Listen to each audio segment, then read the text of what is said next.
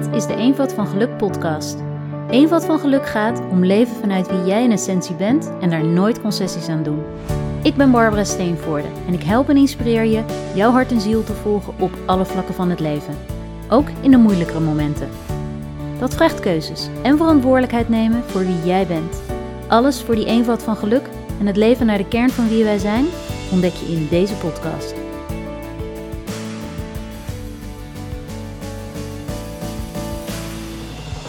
Aflevering die je nu beluistert gaat over eenvoud van geluk voor en met onze kinderen. Nieuwe generaties laten op allerlei manieren zien dat zij hun waarheid willen leven en andere keuzes maken dan wij tot nu toe gewend waren. Een prachtige uitnodiging voor ons als volwassenen om bedding en ruimte te scheppen voor de kinderen van deze nieuwe tijd. Dat vraagt om opvoeden en begeleiden vanuit de essentie van wie jij bent en over het koesteren en behouden van de essentie van een kind. Hoe je dat doet, dat deel ik hier. Luister maar.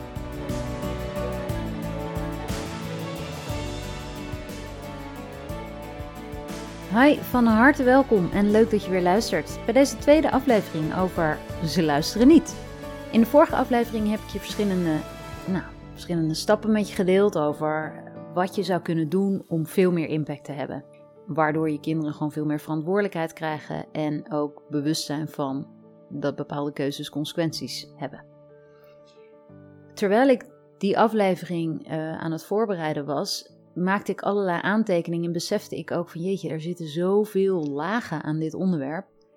Ja, en wat ik met lagen bedoel, dat kan het lastig uitleggen, maar het zit dus niet alleen maar in er moet gebeuren wat ik wil dat er gebeurt. En waarom lukt dat nou niet? Het zit er dus niet alleen maar in dat jij je manier van opvoeden anders gaat doen. Nou de vorige aflevering kan daar mogelijk wel bij geholpen hebben. Maar het zit vaak een aantal laagjes dieper. Bijvoorbeeld in waarom luistert een kind op een bepaald manier, een bepaald moment niet. Waar ik ook bijvoorbeeld vaak naar kijk is waarom op dit moment. Ehm, maar wat zit er ook in jouw gedrag van, uh, als ouder? Of niet zozeer alleen maar in het gedrag naar je kind, maar ook in het gedrag naar anderen. Hoe ga je over het algemeen om met bepaalde situaties? En dit vind ik ook de kracht van het Eenvoud van Geluk met Opvoeden programma, dat ik jou help om ook te kijken op die verschillende lagen. Van wat kan er nou spelen waardoor je kind doet wat het doet, waardoor je kind dit gedrag laat zien. Dus ik heb gewoon op basis van alle gesprekken die ik met ouders heb gehad en alles wat ik zelf daarin aan research gedaan heb, heb ik zo gemerkt dat heel veel opvoedboeken, maar ook het consultatiebureau, zo zitten op de manier waarop jij opvoedt. En ook op dat we onze kinderen gewoon in het gereel moeten zien te krijgen. Nou ja, en ik heb je natuurlijk in de vorige aflevering al met je gedeeld hoe ik kijk naar het niet luisteren van kinderen en over wat ons uiteindelijke perspectief is op wat we hopen dat ons kind wordt. Dus het beeld wat je hebt van jouw kind als 25-jarige, hoe wil je dat dat kind zich heeft gemanifesteerd, zich gedraagt, hoe het in het leven staat, dat maakt zo'n verschil in hoe je vandaag de dag tegen je kind praat. Als je kind dan gewoon klakkeloos braaf alles moet doen wat jij zegt, ja, dan krijg je niet een zelfredzaam kind wat kan vertrouwen op zijn eigen oordeelsvermogen en van zichzelf houdt, stevig staat in het leven. Dus ik denk dat we niet zo gebaat zijn bij kinderen die gewoon klakkeloos doen wat wij zeggen. En het zit er dus ook niet zo in dat we in opvoeden bezig zouden moeten zijn met dat ons kind zich moet schikken naar hoe wij het willen. En dat, dat zie ik dus toch gewoon best wel vaak gebeuren nog in de adviezen die nou, ook mijn medevakgenoten nog wel geven. Dat het er wat mij betreft er vaak over gaat, over een, een soort dualiteit tussen ouders en kind. En kinderen zich op de een of andere manier moeten schikken. Dat kinderen gezien worden als lastig. En dat die eronder gehouden moet worden. Dat is natuurlijk ook, ja, zonder te generaliseren, maar echt wel hoe wij zijn opgevoed vaak. Dat ouders zijn de baas en kinderen moeten luisteren. En dat zit er toch ook nog in bij velen van ons. Um, nou, ik heb je vorige keer al uitgenodigd om niet meer de baas te zijn, maar veel meer wel een autoriteit te zijn. En daarin op de juiste momenten wel impact te hebben. Maar niet klakkeloos luisterende kindjes willen maken. Maar ik kan bij wijze van spreken nog drie uur praten over welke lagen er ongeveer zitten in het niet luisteren. Of welk ander gedrag ook hoor. Um, maar, en ik ga je in deze aflevering wat meer meenemen in die verschillende perspectieven. Omdat in die verschillende perspectieven ook de antwoorden liggen, mogelijk, van wat er bij jou in jouw gezin kan spelen. Dat kan namelijk in elk gezin weer anders zijn. En ik vertrouw erop dat terwijl ik deel op welke manieren je er allemaal naar kan kijken, jij op een gegeven moment een soort resonantie voelt. Dus dat je ergens op aangaat. Of dat nou in negatieve zin is, namelijk dat je denkt: oh jee, ja, dit is echt zo aan ons, bij ons aan de hand. Of juist, oh ja, dit is het. Het maakt me niet uit op welke manier. Maar jij zult merken of iets resoneert of niet. Nou, die verschillende manieren van kijken naar wat zou er nou kunnen spelen, daar ga ik je nu even in meenemen. de allereerste is eigenlijk uh, in het algemeen is dit mooi om te doen. Als je bepaald gedrag bij je kind ziet, wat je niet wil, ik kijk dan altijd als eerste naar mezelf. Wat, hoe doe ik dat eigenlijk? Nou, als het dan gaat over niet luisteren. Als jouw kind niet luistert, luister jij wel. En dan bedoel ik niet dat je klakkeloos allerlei opdrachten van je kind moet gaan uitvoeren nu. Maar wel ja, stel je voor hè, ehm, dat jouw partner jou iets vraagt, omdat je, ik noem wat, uh, iets stelselmatig niet doet of verkeerd doet, weet ik veel. En jij meteen terugkomt met uh, ja, een soort excuusje of een, een, een, een snoutje, weet ik het. Maar nou ja, je partner afserveert als het ware. Dan leert jouw kind van een afstandje, kijkend, hm, dus als je commentaar krijgt, dan kan je het gewoon meteen naast je neerleggen. Doe je gewoon onaardig en dan ga je weer door. Wij vinden dat soms gewoon heel normaal, omdat we vinden dat onze partner moeilijk doet. Dus joh, eh, laat even. Ehm, maar ja, die laat even, die voelt je kind ook op het moment dat jij misschien iets wil. Een ander voorbeeld is dat, stel je voor dat je kind zegt, ik vind paprika niet lekker. Dan is de kans groot dat het in jouw hoofd aankomt in het vakje: Oh jee, je gaat weer niet eten. Je moet genoeg eten. En je van daaruit ook reageert van: eh, Ja, je moet in elk geval wel iets eten. En dan eet je de andere dingen maar. En dan nou, ga je daarop in. Bij jou komt het dus in het vakje: Ze moeten genoeg eten. Maar jouw kind heeft het helemaal niet over het onderwerp een volle maag. Jouw kind heeft het over smaak en over voorkeuren. En als je echt luistert, dan heb je vervolgens een gesprek over: hey, hou jij niet van paprika? Dat is interessant.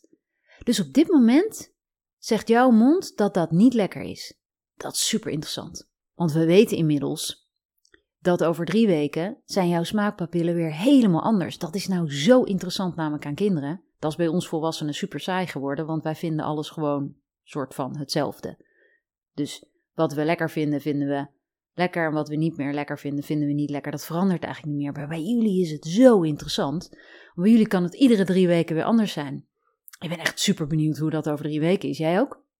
Het mooie hiervan is dat je kind ook nieuwsgierig wordt. Hm, ga ik over drie weken nog eens een keer die paprika proberen? Of ik blijf het gewoon iedere week proberen, kijken wanneer het verandert. En jij hoeft niet meteen je hele menu eh, vanaf nu eh, aan te passen of een lijstje aan te maken van welke dingen je kind wel en niet lekker vindt, want dat ga je vanzelf wel weer ontdekken. Het interessante is dat je dan een gesprek hebt over waar je kind het over heeft. En dan heb je echt geluisterd.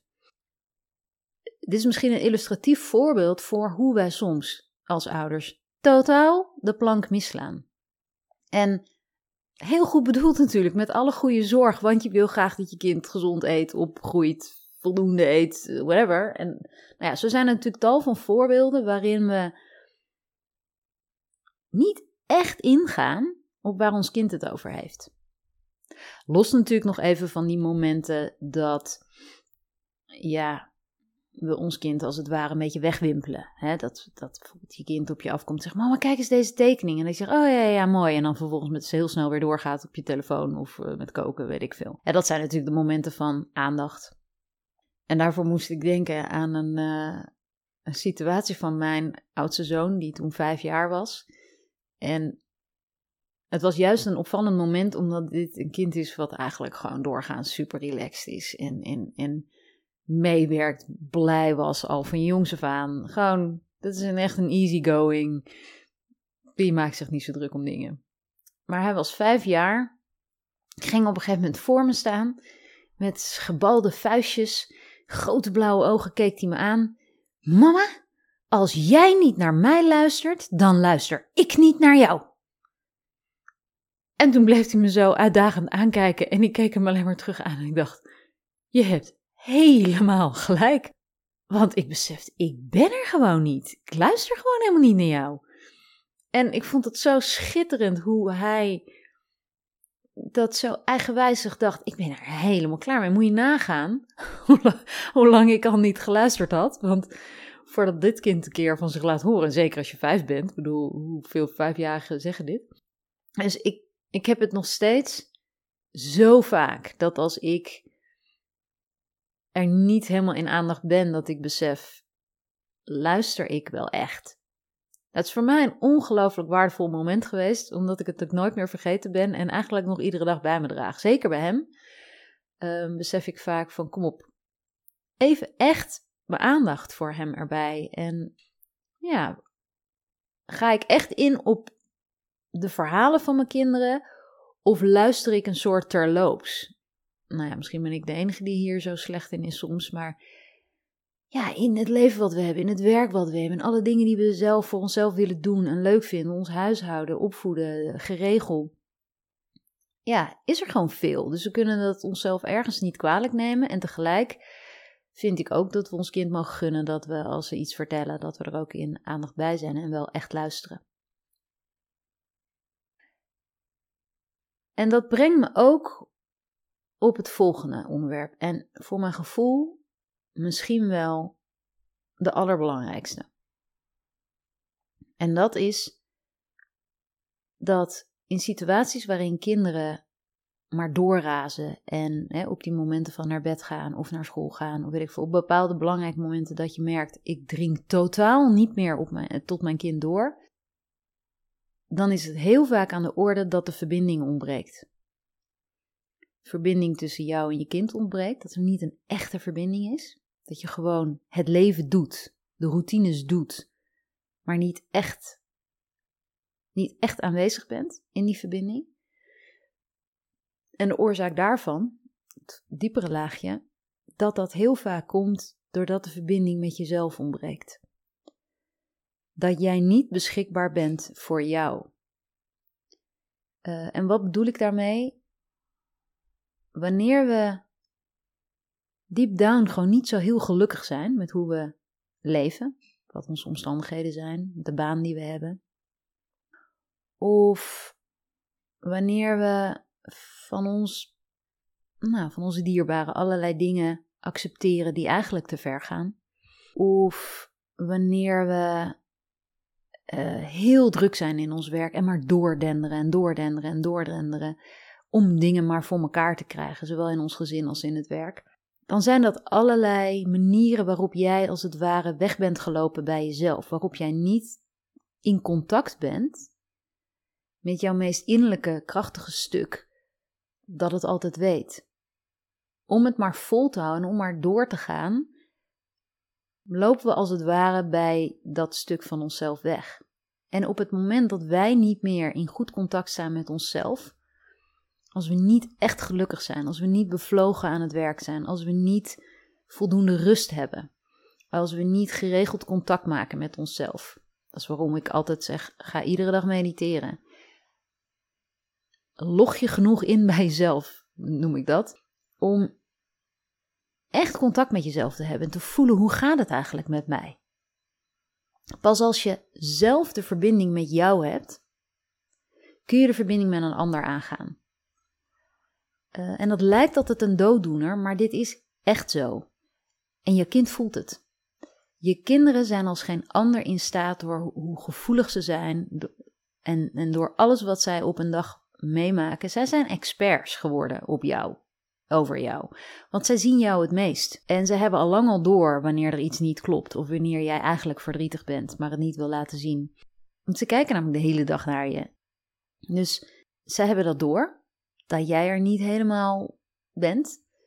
Uh, maar daarin, dus als jij de verbinding met jezelf mist, dan kan je dus ook niet de volle verbinding aangaan met je kind. Want dan ga je de verbinding met je kind aan vanuit dat hardwerkende, doorrazende stuk. Of vanuit dat enorm aangepaste stuk, waarin je hoopt iedereen maar tevreden te houden. Maar dan heb je niet echt contact met jou. En heel vaak, wanneer onze kinderen totaal niet meer luisteren, als ik dat in gezinnen zie, dan zie ik heel vaak dat ik daar mag beginnen. Bij die ouders om te zorgen dat ze eerst weer teruggaan naar zichzelf.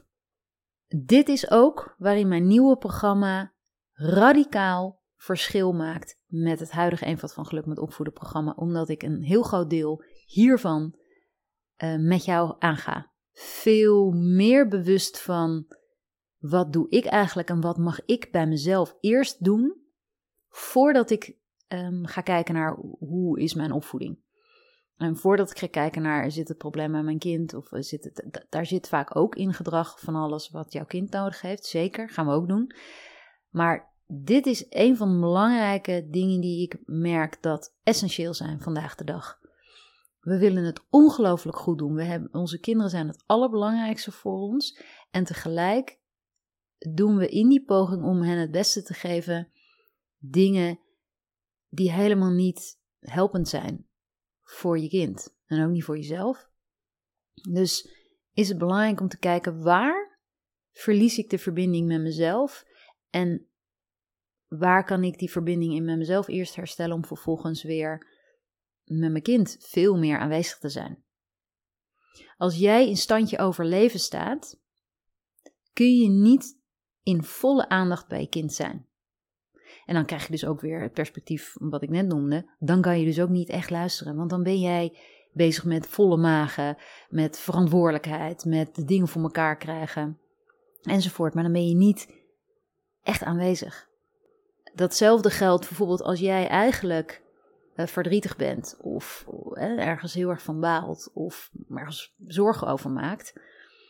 Dan zeg ik ook altijd van dat je kan veel beter tegen je kind zeggen dat er iets speelt. En dat jij heel goed in staat bent om dat zelf op te lossen. En dat je anders papa of mama, je, je partner hebt om je daarin te helpen. Of je vriendinnen of je vrienden. Maar dat zij dat niet hoeven oplossen, maar dat er het wel speelt. Want jouw kind voelt namelijk dat je popkast zit te spelen. Want kinderen voelen alles. Dus het, je kan wel zeggen, ja, dat wil ik bij mijn kinderen weghouden, maar dat kan niet. Per definitie niet, want ze voelen het. Dus dan kan je maar beter eerlijk zijn over, goh, je merkt het misschien dat ik een beetje, nou, dat ik er niet helemaal bij ben. Uh, maar dat komt omdat ik um, wat dingetjes heb waar ik me zorgen over maak of waar mama verdrietig over is. Nou, het is misschien wel goed dat je het weet. Want dan weet je waarom ik er niet helemaal bij ben. Grappig genoeg is juist als je toegeeft, ik ben er niet helemaal bij, heb je de volle verbinding met je kind. En dan kan je kind, dat is grappig wat er onmiddellijk gebeurt als jij je kind echt ontslaat van enige verantwoordelijkheid en wel erkent dat het speelt, dan kan je kind gewoon opgelucht ademhalen en die gaat gewoon weer lekker spelen. Dat doet je kind niet als je het niet noemt. Want dan denkt je kind ergens: heb ik soms iets verkeerd gedaan? Wat speelt er? Had ik liever moeten zijn? Um, maar gaat dan vanuit de stress uiteindelijk gewoon totaal niet meer luisteren, doorrazen en gekke dingen doen. Mocht je overigens nu op de achtergrond iets horen, dan is dat de regen die met bakken uit de lucht komt. Ik ben blij dat mijn vakantie nog niet begonnen is. dat ik hier nog lekker podcast zit op te nemen. Want het is weer zover. Het is al dagen regen. Maar dat terzijde, dus mocht je een gek geluid op de achtergrond horen. Misschien vind je het helemaal geen gek geluid, denk je van nou, ik ben het inmiddels wel gewend, al die regen, ik herken het onmiddellijk. Dus ja, dit is echt denk ik wel een enorm belangrijk uh, factor uh, in al die momenten dat onze kinderen niet luisteren van goh, zijn we er echt? En om er echt te kunnen zijn, hebben we die verbinding met onszelf nodig. Dat is ook een van de redenen waarom ik heel bewust en uh, persoonlijke ontwikkeling programma's doe en sessies doe. En ook opvoeden doe, omdat ik geloof dat het een het ander niet uitsluit. En hetzelfde geldt voor dat ik mensen nog steeds um, graag help bij hun passies volgen en, en de juiste loopbaankeuzes maken. Omdat ik heb gewoon heel vaak gezien wat het effect is van ouders die werk doen wat ze niet echt leuk vinden, wat het effect daarvan is op de kinderen. Ja, en je mag denk ik je kind voorleven dat je het, mooiste uit het leven haalt voor jou. En daarin uh, misschien soms wat dapper zijn en bepaalde stappen gaan nemen, maar in elk geval de moed hebben om te gaan onderzoeken. Nou, ben ik echt mezelf? Ben ik echt vol in contact met wie ik werkelijk ben? Uh, of mag ik daarin nog iets gaan betekenen voor mezelf en voor mijn kinderen? Een andere reden dat kinderen niet luisteren, um, dat zit hem in het uitdagende stuk daarvan. Ik uh, sprak bij de vorige aflevering over die moeder met dat, dat bedritueel, hè, waar die kinderen gewoon uitdagend uh, heen en weer rennen. Ik heb ook in een eerdere post gedeeld over een kind wat gewoon niet het zwembad uitkwam. En wat uiteindelijk, toen moeder zei: Je moet er nu uitkomen, eruit kwam. Een rondje rond het zwembad rende, langs moeder rende en vervolgens weer het zwembad insprong. Dat zijn momenten waarin we ons echt uitgedaagd voelen hè, door onze kinderen. En dat is dan waarschijnlijk ook zo. Hoe ik naar dat soort situaties kijk, is altijd vanuit het perspectief van de krachtmeter. Krachtmeters zijn kinderen die, als het ware, in hun gedrag checken of jij stevig genoeg staat. Dat doen niet alle kinderen overigens. Uh, maar het zijn vaak, als ik in de, al die jaren dat ik krachtmeters tegenkwam, het zijn vaak de kinderen die zelf zoveel kracht hebben zoveel power in zich hebben en zo duidelijk iets vinden of iets afschuwelijk vinden of iets per se willen. Dus heel veel ja, strong-willed children noemen ze die ook wel.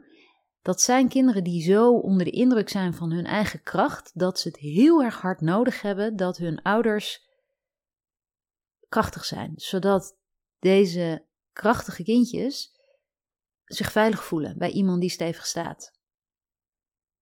Want een kind is op dat moment nog in zijn ontwikkeling en voelt de vurigheid, voelt de kracht in zichzelf, maar vindt dat ook op een bepaalde manier heel spannend en heeft dus van de ouders nodig dat die stevig staan om te demonstreren hoe je dat doet, hoe je op die manier leeft.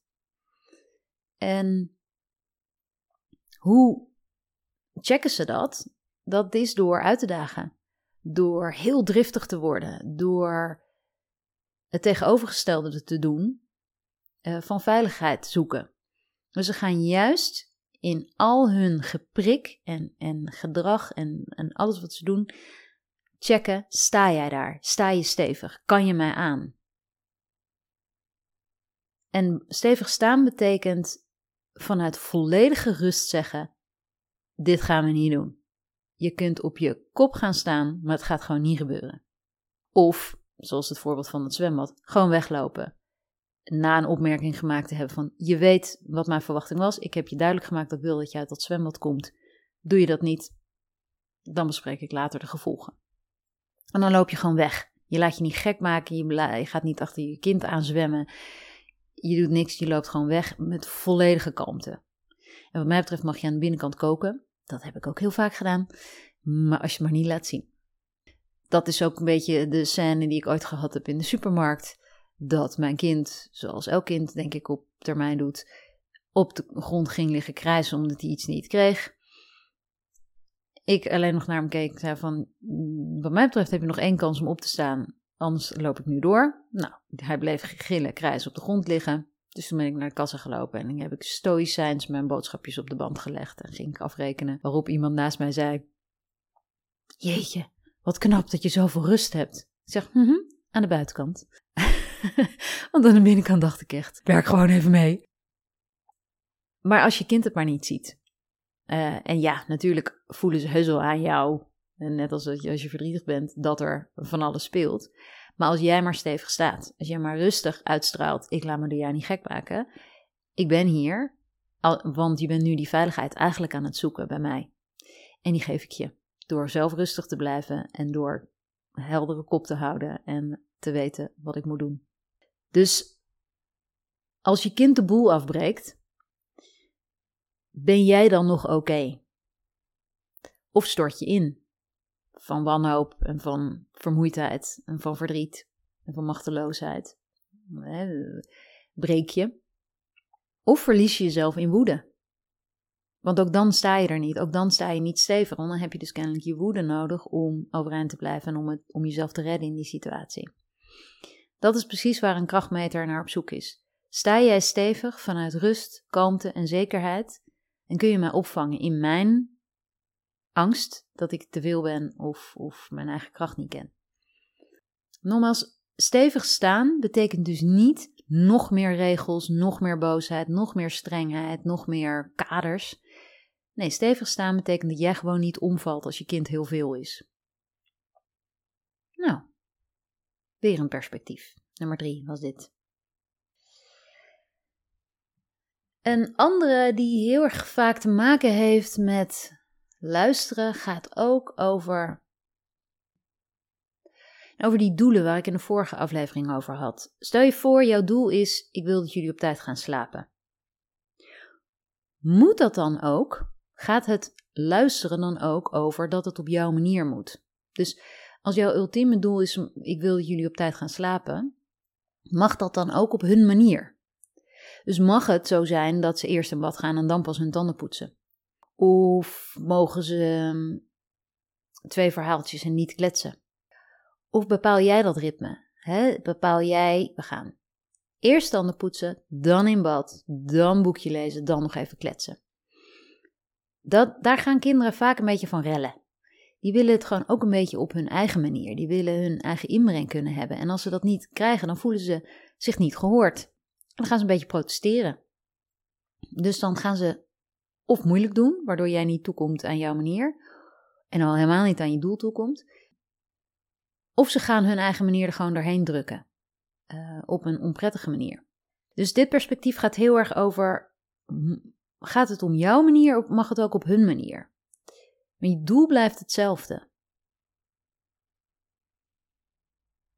Als jouw doel is we moeten op tijd op school zijn. En dat betekent dus dat jullie, dat, en jouw manier is dan, jullie moeten s ochtends opschieten, jullie moeten uh, opstaan als ik het zeg, jullie moeten um, eerst aankleden, dan snel dat, dan snel dat, we moeten uh, gewoon tempo hoog en door, want we moeten opschieten. Maar wat nou als hun manier is, dit gaat mij veel te snel in de ochtend, ik wil een half uur eerder opstaan. Dan zeg jij misschien, ja, hallo, uh, ik ben al moe genoeg, ik wil gewoon eventjes, uh, voor zeven ga ik gewoon niet opstaan, noem maar wat. Wat nou als het voor jouw kind helpt, of jouw kinderen helpt, om om half zeven op te staan? Dat ze dan lekker op hun gemakje rustig wakker kunnen worden, al tandenpoetsend, al aankledend. Dat het niet in zo'n, meteen zo'n red race hoeft te komen. Mag dat dan ook op hun manier, als jij je doel van op tijd naar school uh, bereikt daarmee? Ander iets wat ik vaak zie is: jouw doel is dat je kinderen gezond eet, eten. Um, maar wat ik dan vaak zie gebeuren is dat ouders zeggen: Ik moet er altijd om lachen, want ik krijg er meteen jeuk van. Um, eerst een hapje vlees, dan een hapje aardappel, dan een hapje groente. En dan doe je weer een hapje vlees en een hapje aardappel en dan weer een hapje groente. Je bent de broccoli vergeten. Eerst nog broccoli en dan mag je door weer naar het hapje vlees. Nou, ik, ik weet niet hoe dit voor jullie klinkt. Voor mij klinkt dit als horror. De ellende is dat heel veel ouders dit doen. Kinderen vinden dit ook horror, kan ik je zeggen. Die willen niet dat jij je ermee bemoeit. Dat is ook een van de dingen die ik benoem in de module Help mijn kind te eten. Bemoei je er niet mee. Ook op die manier luister je naar je kind door te kijken naar wat is zijn of haar manier om voldoende gezond te eten. En jouw doel is dus: ik wil dat je gezond eet. Laat het hen op hun manier doen. Dus dat ze zelf mogen kiezen wat, wanneer, hoe. En als het dus in een bepaalde periode paprika gewoon niet helemaal ding is, dat ze dat er gewoon mogen laten liggen. Dus je ziet dat er heel veel gewonnen is als jij constant, en daar heb ik natuurlijk vorige aflevering ook over gehad, als je constant het doel voor ogen houdt. Maar dat je wel ruimte schept voor de eigenheid van je kind. Wees je dus bewust hoe vaak je achteruit mag stappen. En dat je echt je kind laat bepalen wat zijn of haar manier is, hoe die het prettig vindt, wat werkt, wat niet werkt. Dat is ook luisteren naar je kind. Dus dan gaat het helemaal niet eens om woorden, dan gaat het gewoon over ruimte scheppen. En kinderen die die ruimte niet voelen, als het constant, ja, als heel veel dingen voor hen bepaald worden, dan, dan verdwijnt die eigenheid een beetje, maar dan komt er wel een soort opstand. Want dat, die kinderen zijn vaak nog veel beter in contact met zichzelf. Hè, die verbinding met zichzelf die, waar ik het eerder over had. En die gaan dus in hun gedrag laten zien: het is niet oké voor mij. Dat is, gaat natuurlijk allemaal niet bewust. Maar onbewust zal die ziel zich als het ware vrij vechten. En op andere vlakken dus totaal niet meer gehoorzamen, omdat ze gewoon te, te veel voor ze bepaald wordt. En dan willen ze op een bepaalde manier ook impact hebben en ook kunnen bepalen. Dus daar gaat het heel erg om ruimte creëren. Een ander vlak waar kinderen op een gegeven moment niet meer gaan luisteren, en het is eigenlijk best wel voor de hand liggende waar we vaak helemaal niet aan denken, is als wij te veel praten. Heel veel kinderen kunnen helemaal niks met onze verbale watervallen.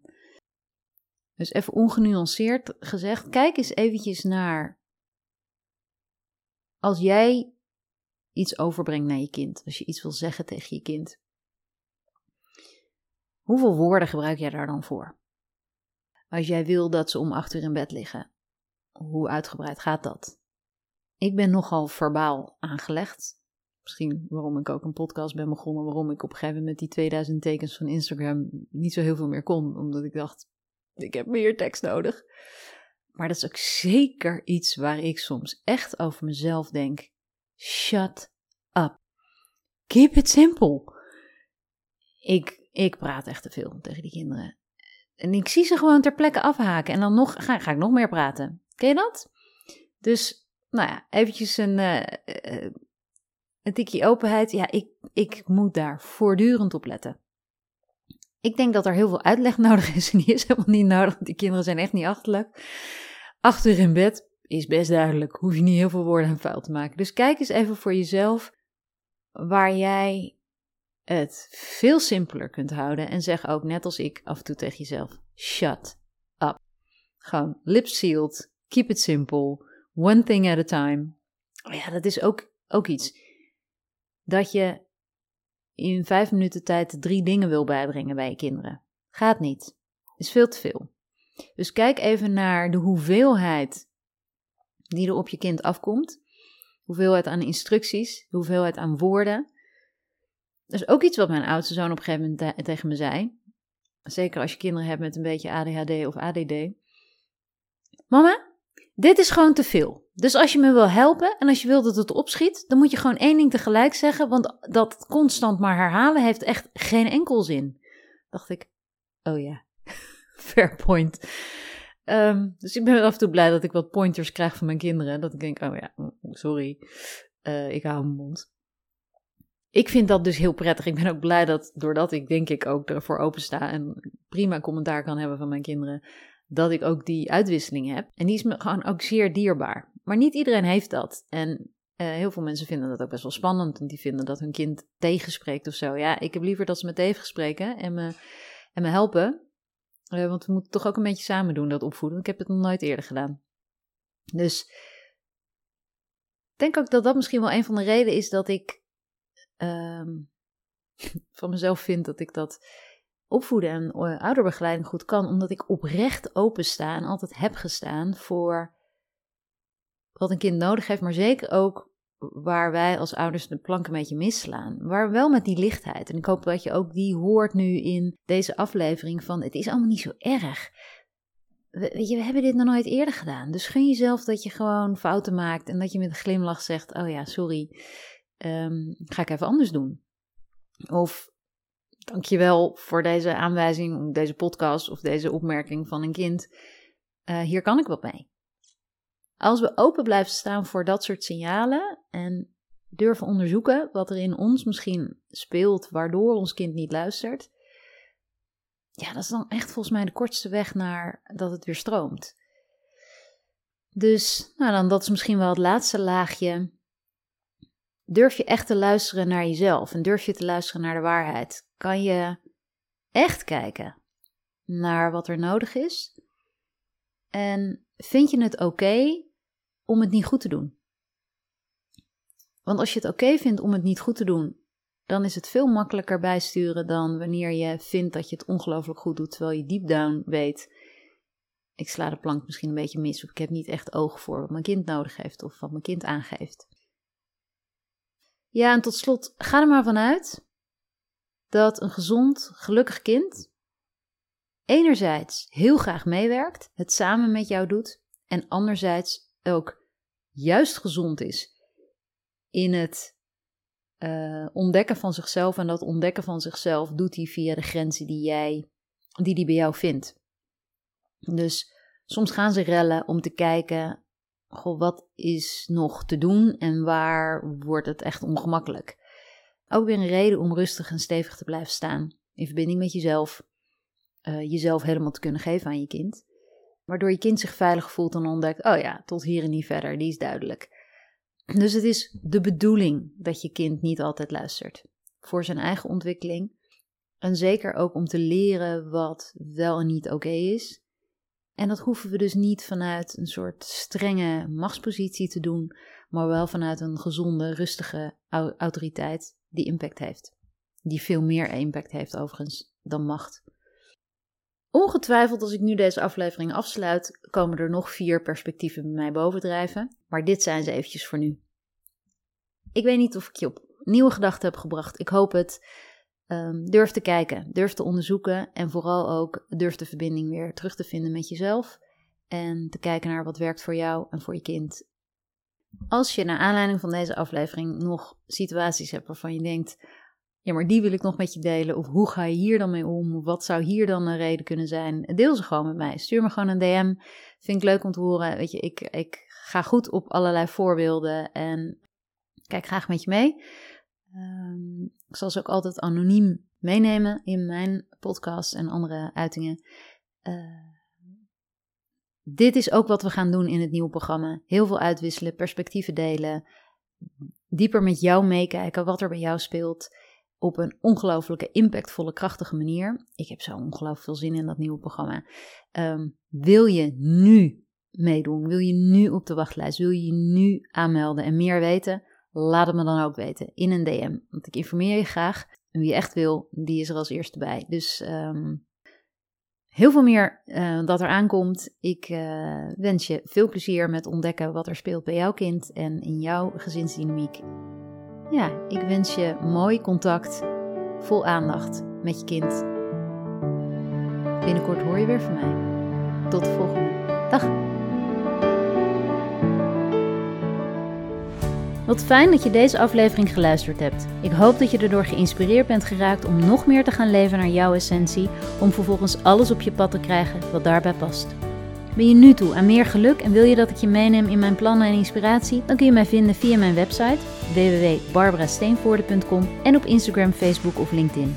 Om alle Eenvoud van Geluk afleveringen te blijven volgen, klik je in je podcast-app op de drie puntjes bovenaan je scherm en dan op volgen. Ik waardeer het heel erg als je mijn podcast deelt met anderen. En het allerleukste vind ik het om jouw persoonlijke verhaal te horen. Dus laat vooral weten wat deze aflevering jou aan inzicht of beweging bracht. En heb je heel concreet een vraag, een behoefte, een wens of een suggestie? Stuur mij dan een bericht via mijn website of Instagram. Tot de volgende aflevering. Tot nog meer geluk.